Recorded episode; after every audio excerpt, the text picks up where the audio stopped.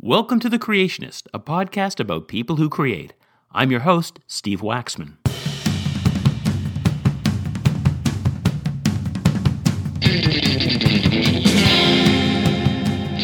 Well, we made it. It's episode 50 of The Creationist. You know, when I started this podcast, I had no idea whether anyone would listen or how far I'd be able to take it, and yet here we are, episode 50. For this episode, I reached out to an old friend, Jeff Woods, to talk about his longtime love affair of writing and telling stories to turn people on to all the things that he loves in life. There might be many of you listening who instantly recognize Jeff's voice from his days at Rock Radio and hosting his syndicated Legends of Classic Rock radio program. Most people think of Jeff as the guy with those amazing pipes, but as we discuss in this episode, there are a great many people who underestimate Jeff's talents, not the least of which is writing. Anyone who's read Jeff's book, Radio Records and Rockstars, can already attest to his talent as a writer. It really is a fun read. And as you'll hear from our conversation, Jeff is passionate about many things in life. After leaving radio, he continued to turn people on to music with his Radio and Records podcast. On his Instagram, he shares his passion for music, art, motorcycles, and beautiful women. Which brings us to his latest project. As host of the Blue Hotel podcast, Jeff interviews a different guest each episode to talk about life, love, and sexuality. And then he ends the conversation with a self penned story. Jeff's talent as a writer is why I asked him to be the 50th creationist.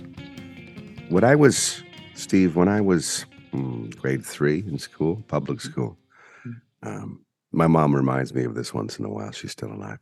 She says, Remember Mrs. Briggs? I said, How could I forget her purple dress and her long hair and her geeky uh, Buddy Holly glasses? She was a lovely teacher. Uh, English was her specialty.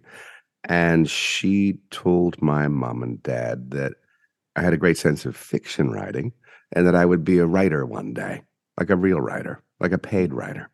Wow. And they they hung on to that.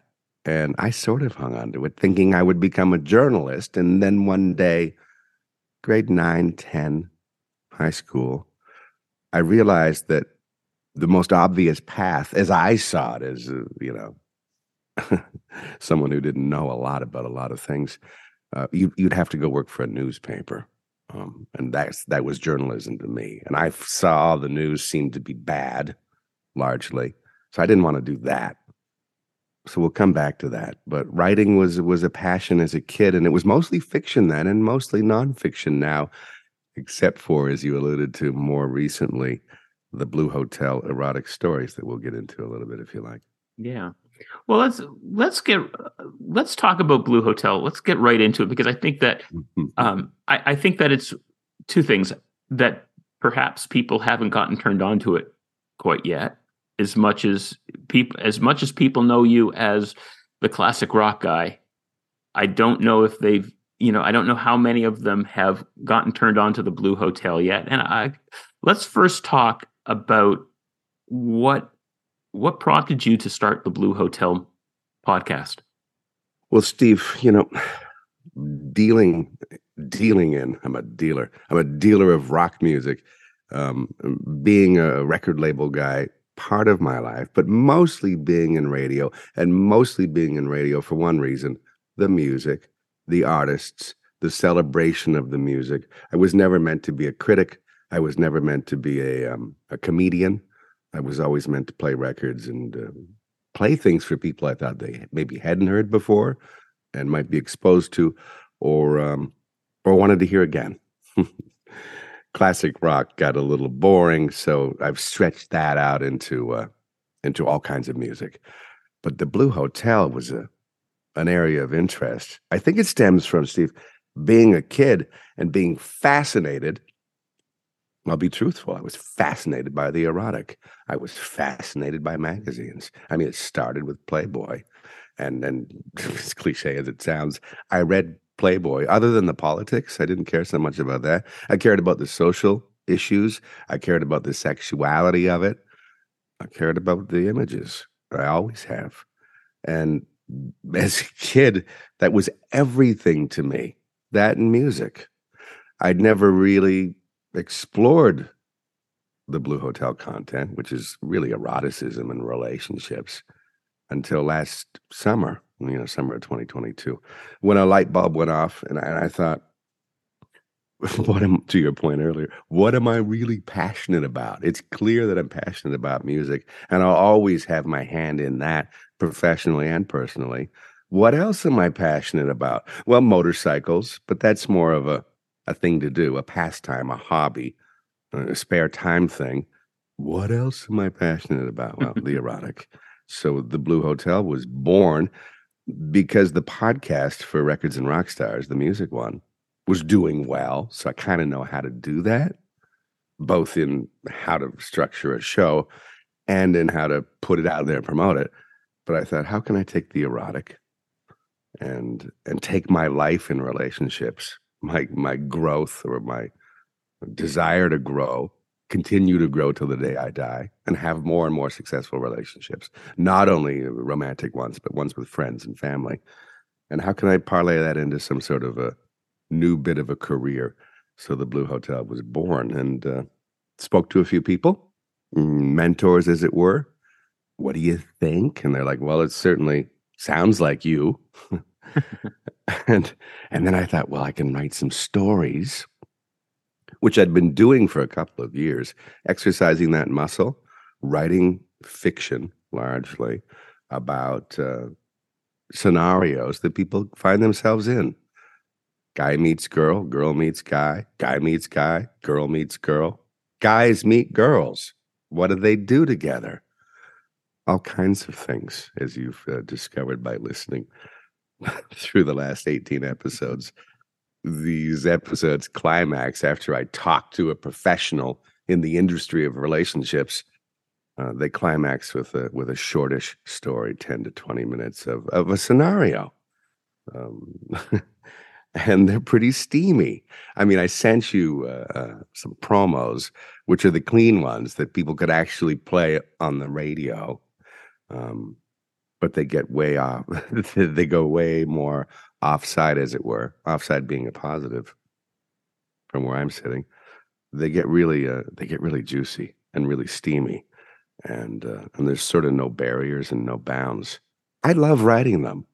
I get excited sitting here writing them because you know you're creating something out of nothing which is you know what you are all about with your podcast well i, just think one of the things that people need to understand with regards to terrific writing is that it evokes something and certainly when you are writing erotica it, that is kind of it, I mean, human beings are sexual, and that is kind of the, I guess, the ultimate in writing is if you can get quote unquote a rise from somebody from just the written word, then you have you are a very successful writer.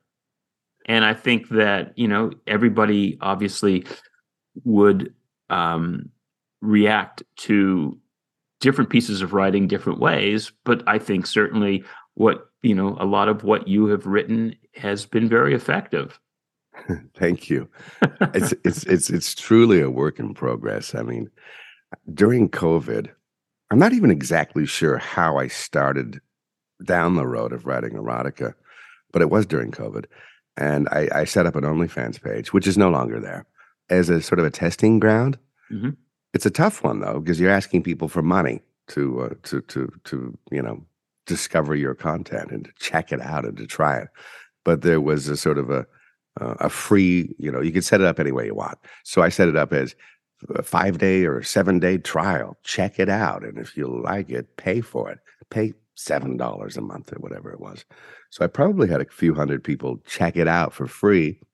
But then I started getting people paying for it, so that I knew maybe I was on the right track. And it was more of a testing ground than anything, thinking, well, down the road, I'll do a an audio book of erotica. Um, because a lot of this content you, you can't put on the radio, but you can put in a podcast at least, and you can put on OnlyFans. So I tested it out, and some of it was pretty good, according to the people's reaction. Um, I got a few comments saying, This is good, don't stop. Um, but I still feel like in all of my work, in everything that I do, that I'm just I'm working towards being good. I'm glad that you think it's good because uh, well, there's one story that people seem to really respond to. And I think maybe the reason is it's not only extremely steamy when you get to the steamy part, it's also like real life, like relationships. Not like old porn where there's, you know, bad acting and there's a knock at the door and the pizza delivery guy or the cable installer is like, hello, ma'am. And then, you know, they bad act their way into being naked and, and they have sex. I, I wanted to make it more believable. So I tried to write stories that seemed like books that turned into, you know, pornographic books erotic books where people made love, people fucked, and people, you know, went completely out of their minds for one another. The why, the how, the sounds, the, the sights, all of it. And uh, and I really do enjoy doing these. That story that I'm speaking of is called Summer of Love. Mm-hmm. I forget what episode it's in, but it's all there at you know bluehotelpodcast.com. And and it's a sexy story because it's about a woman who's uh, divorced with kids, and there's a instructing a, a sailing instructing college student that had taught her kids and she's back and he's back from school and they're at the beach and they meet up and he always had a thing for her but he was too young for her and now he's a little older. And they have this real great connection and it leads to uh, a walk up the stairs in their bathing suits and uh, and I'm turned on by it just thinking about it. So it seems to be connecting. were you were you at all uh, self conscious about what you were writing at any point? I was, um, and and then you know, at my age, in my fifties, uh, I got to the point. I, I hate the expression, Steve, uh, "no fucks given," because I do give a fuck but I get the expression if the if if the intention with that is, and I think it is with a lot of people, listen, be you, do you, um, live your life. It's your one life. Don't be so concerned about appearances and don't be so concerned about the detractors and the critics. Just do the thing that's in you to do. So I sort of shed that. It wasn't shame, it was fear I shed that fear that it wasn't going to be a good enough. It was going to be too blue. It was going to be too whatever the things that critics would call it. I just didn't give a shit anymore. I, am enjoying doing it. That's all that really matters. It's like musicians, right? Um, I mean, Geddy and Alex and all the great musicians we've ever talked to, they always have this commonality. That is, do what turns you on. Do what's in you. Don't think about the audience so much. I mean, you want an audience, but the way to get an audience is to be authentic, do the thing, put it out there, and keep doing it. Be persistent about it, and the audience will grow. So that's kind of where my head's at with it. Yeah, I, you know, this idea of don't give a fuck doesn't just apply, obviously, to what you're doing. As you say, it applies to musicians. I think it applies to anybody that's doing anything creative that you can't be afraid to fail so that you can at least learn how to move on past that failure and be better.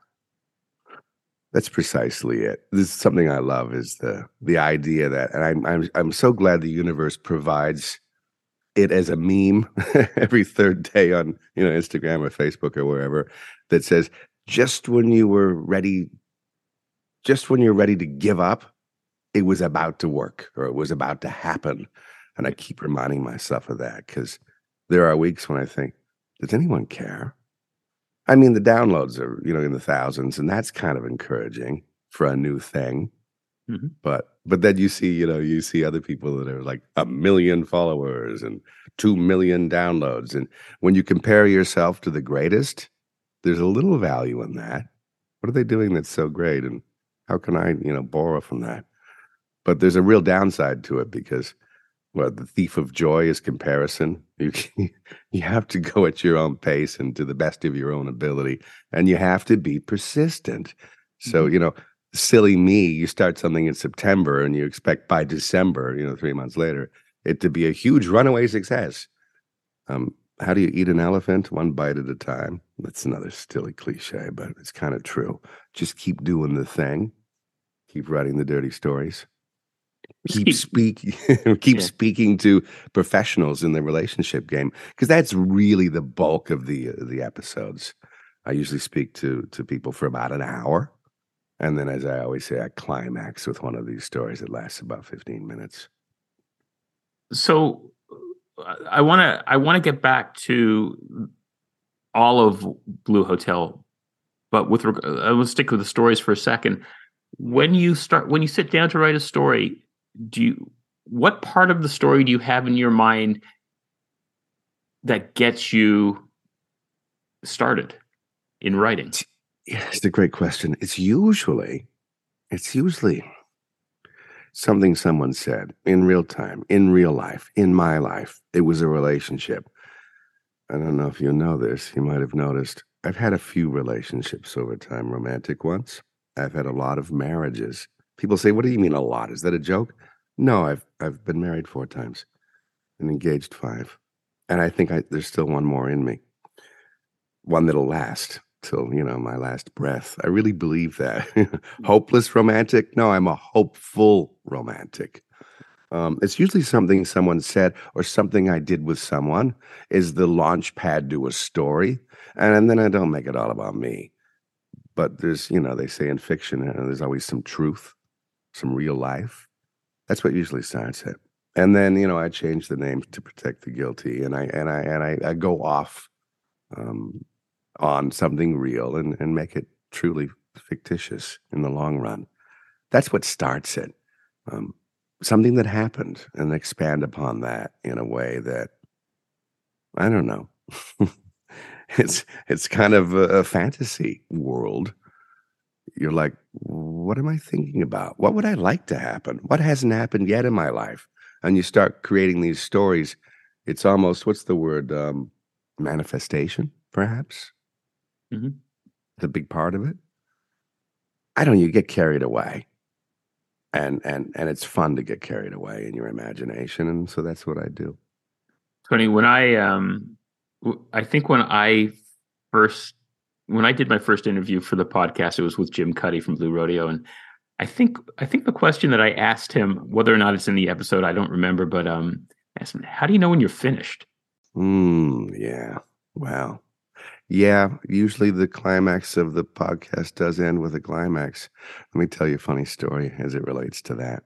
I was walking through Blue Mountain Village, 20 minutes from where I live in Thornbury and I saw a an associate that works in the entertainment business, and she said, "How are you?"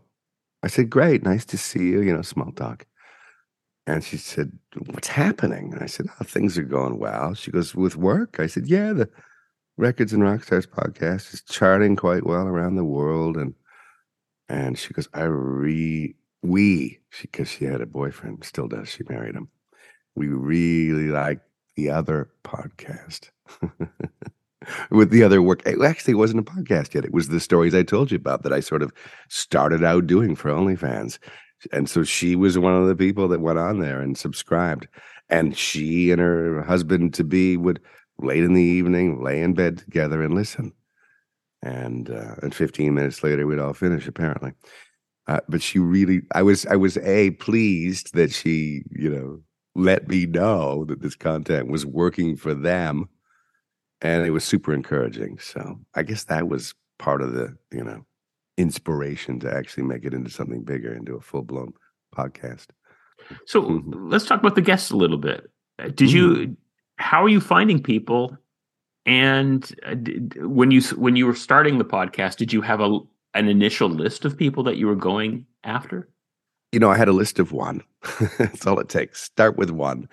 Um, Laura Desiree is a woman. How did I meet Laura? On Instagram. She's a wonderfully um, intelligent and beautiful, um, big brained uh, woman from Toronto originally, lives in New York City mostly. She had a role on Naked News. Uh, she's a performer. She does uh, Cam 4 is a company on which she interacts with fans. Um, she also does burlesque performances in Toronto and New York City. Uh, her the, the, the aside is her dad was a program director in, in radio, and uh, And I found that out through conversation with her. So we weren't so much flirting on Instagram as we were just commenting on one another's content. She has a twin sister, and they were on a trip to San Francisco. And so we were communicating back and forth about her travels. And we kept this up her whole trip. It was really lovely. And then when she got back, she said, I don't know how it came to be, but I picked her up at the airport and I drove her home. And it was never anything more than a friendship, which was kind of rare and cool. She brought me back a gift from Frisco. And uh, and then we kept in touch. And I liked her sensibility around um, shame-free sexuality. And and she was kind of probably the greatest inspiration to do the Blue Hotel podcast in the first place. So when I, you know, got serious about it in the summer of 2022, I called her and we did a call as such, a little uh, discovery call about what I wanted to do and what she thought of it. And she said, because you are one of the letters in LGBTQ, Jeff, this is perfect for you.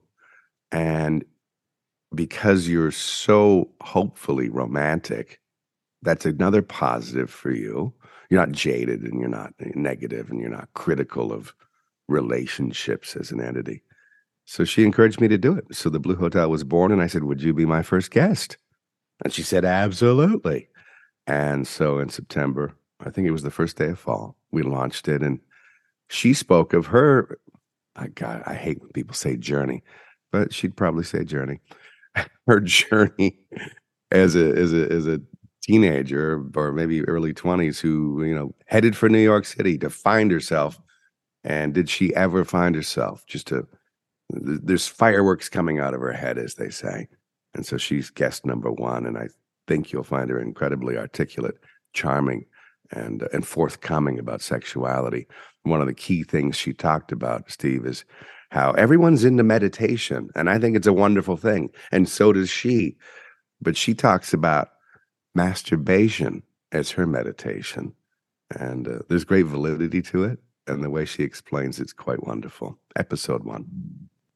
That's wonderful. You know, I, I do I do have to admit that uh, I, am actually I'm clearly I'm uncomfortable saying what I'm about to say, even though it's not that uncomfortable thing. It is a little bit awkward for me listening to the episodes, knowing you. yeah, because you knew me in a completely different context for starters. Exactly. Right?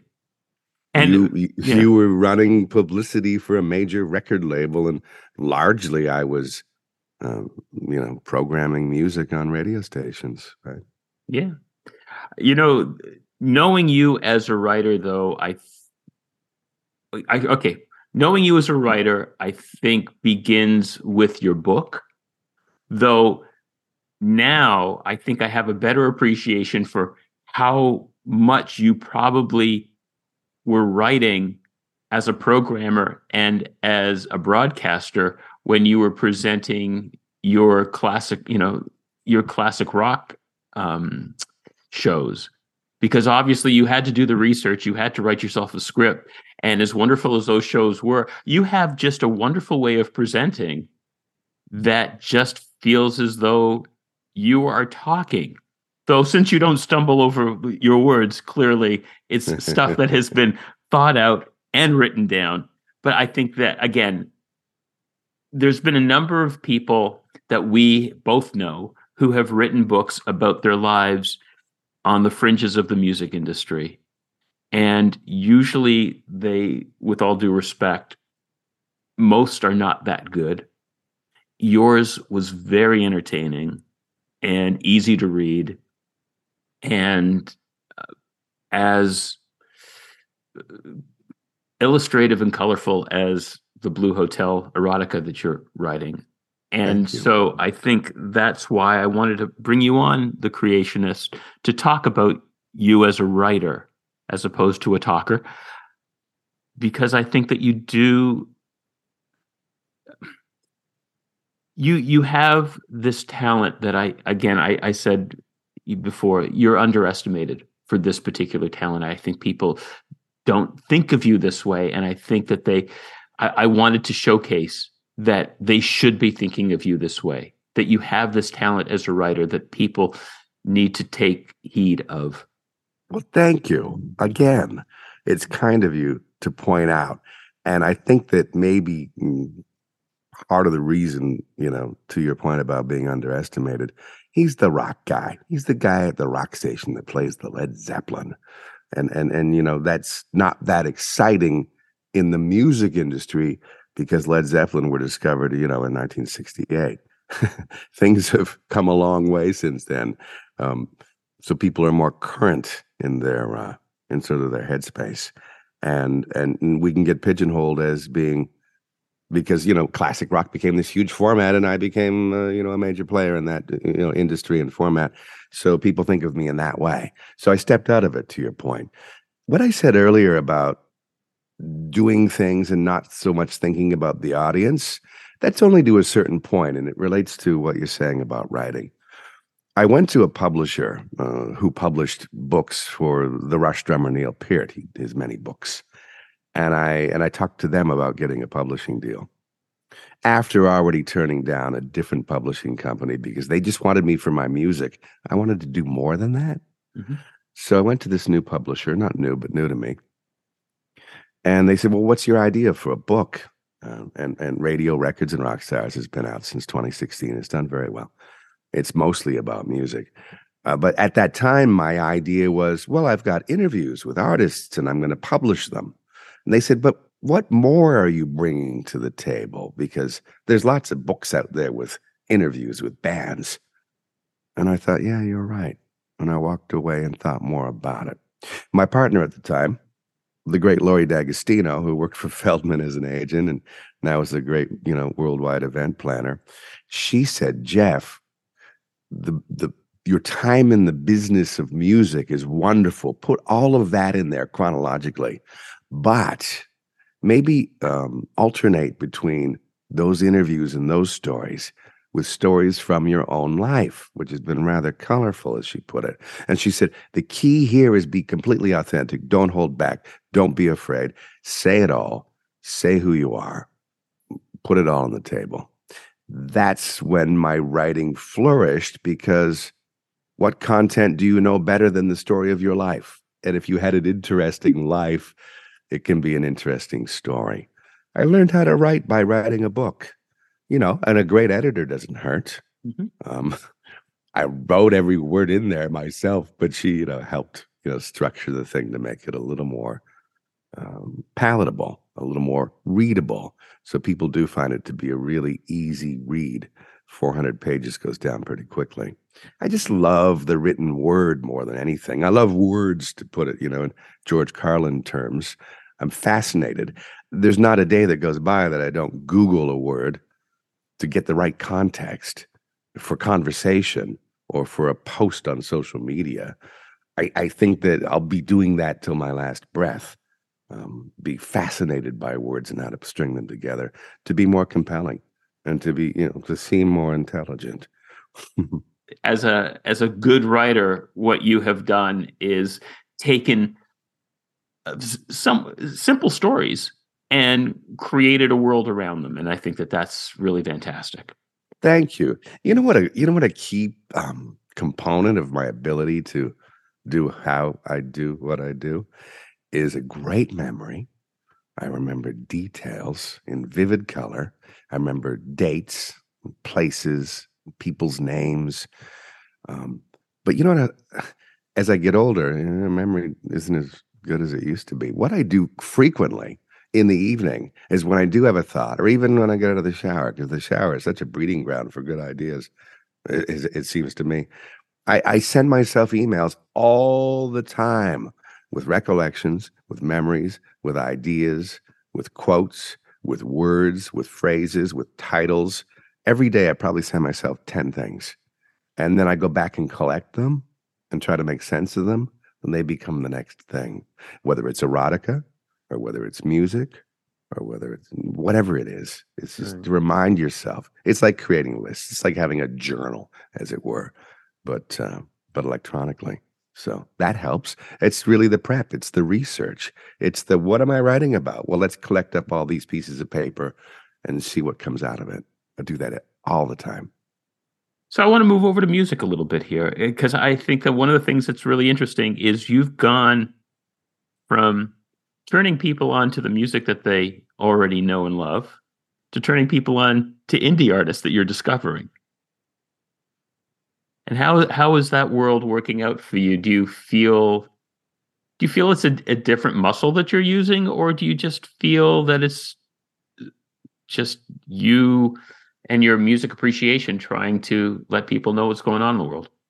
It's a bit of both, Steve. You know, when I think about it, there's great differences because for people who don't know, my thing before when artists released new records, and generally large artists, ones that you worked with at Warner and ones on the major labels, when they put out records, whether it's Page and Plant or the Rolling Stones or Pink Floyd or you know down and down the list, they would have an album release coming, and I would go and uh, do an album release interview special in New York or LA or London or wherever, Toronto sometimes. And that was what I did for the better part of 20 years. And then, you know, those artists aren't putting out albums like they used to. No one is, you know, because there's not a business in it like there used to be. Touring's the game now more than anything. And people that are putting out records aren't making a ton of mm-hmm. money off them, but they're they're still creative and want to put them out and then they go and do shows around them. So that's where I come in. It's not with Eric Clapton and with Jimmy Page, but it's with Miss Emily and it's with Matty Leon and it's with Jake Chisholm and it's with any number of artists, largely from Toronto and area, who have something really creative that they've laid down in the studio. And they are touring and they do want to talk about it. And I am there to help spread the word, shine a light, as it were, which has always been my thing, as I mentioned.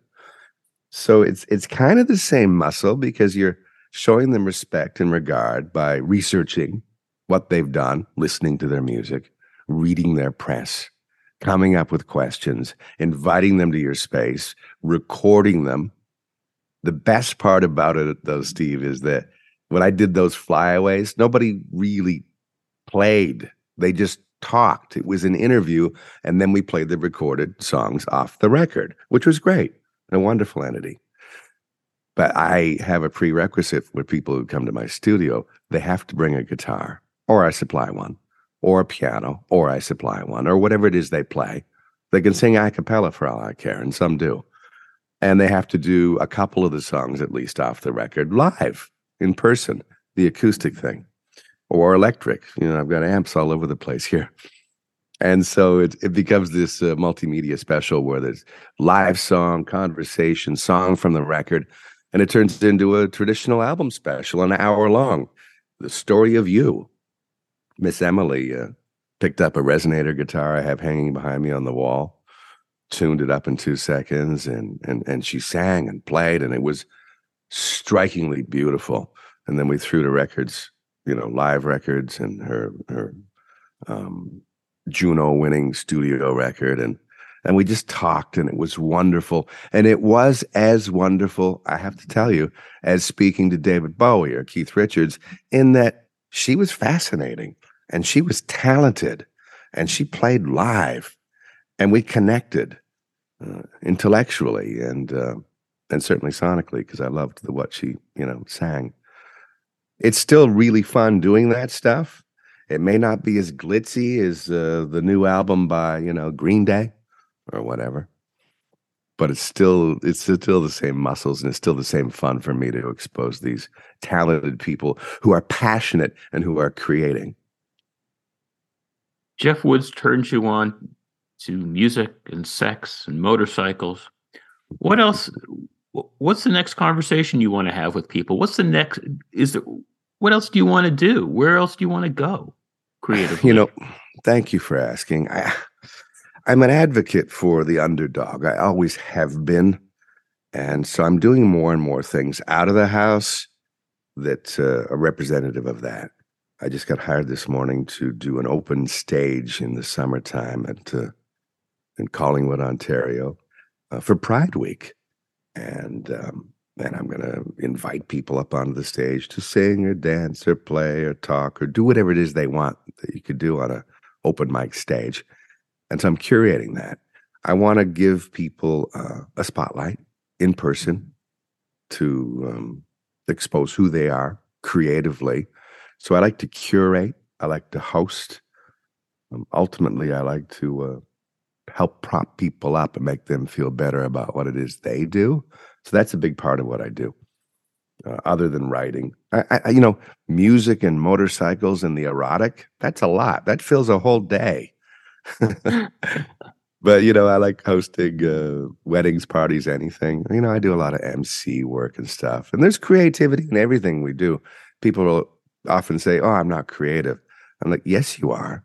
What you choose to put on your back in the morning and go to wherever it is you're going to work, um, what you cook, how you cook, how you speak, all the things you do in a day show a certain amount of your own creativity, and we all have it we don't have to be entertainers as such to be a creative in our lives.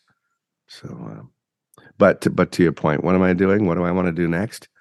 I want to get better at what I'm doing because the Blue Hotel's so new, um, and and I want to get more guests that are super compelling because I like asking the questions. I mean, I like learning. I guess that's at the that's at the heart of everything I do. Is I want to know. I want to I want to hear what you have to say so that I know more things about things. I want to be enlightened. And I'd rather be, because I'm a bit lazy, rather than read the book, I want you to tell me, tell me a story, tell me what you know. So I have a ton of therapists on the podcast, and they know a lot of things. One I had on recently, Lisa Peltier, has been in the sex business since she's a teenager. She went to her parents at 17 and said, I know what I want to do for a living. And they're like, what? They're probably hoping, well, she'll be a nurse or she'll be a this or she'll be a that. Um, she said, I want to be a sex therapist. At 17, she knew. So she ended up meeting Masters and Johnson at the top of their game in the industry.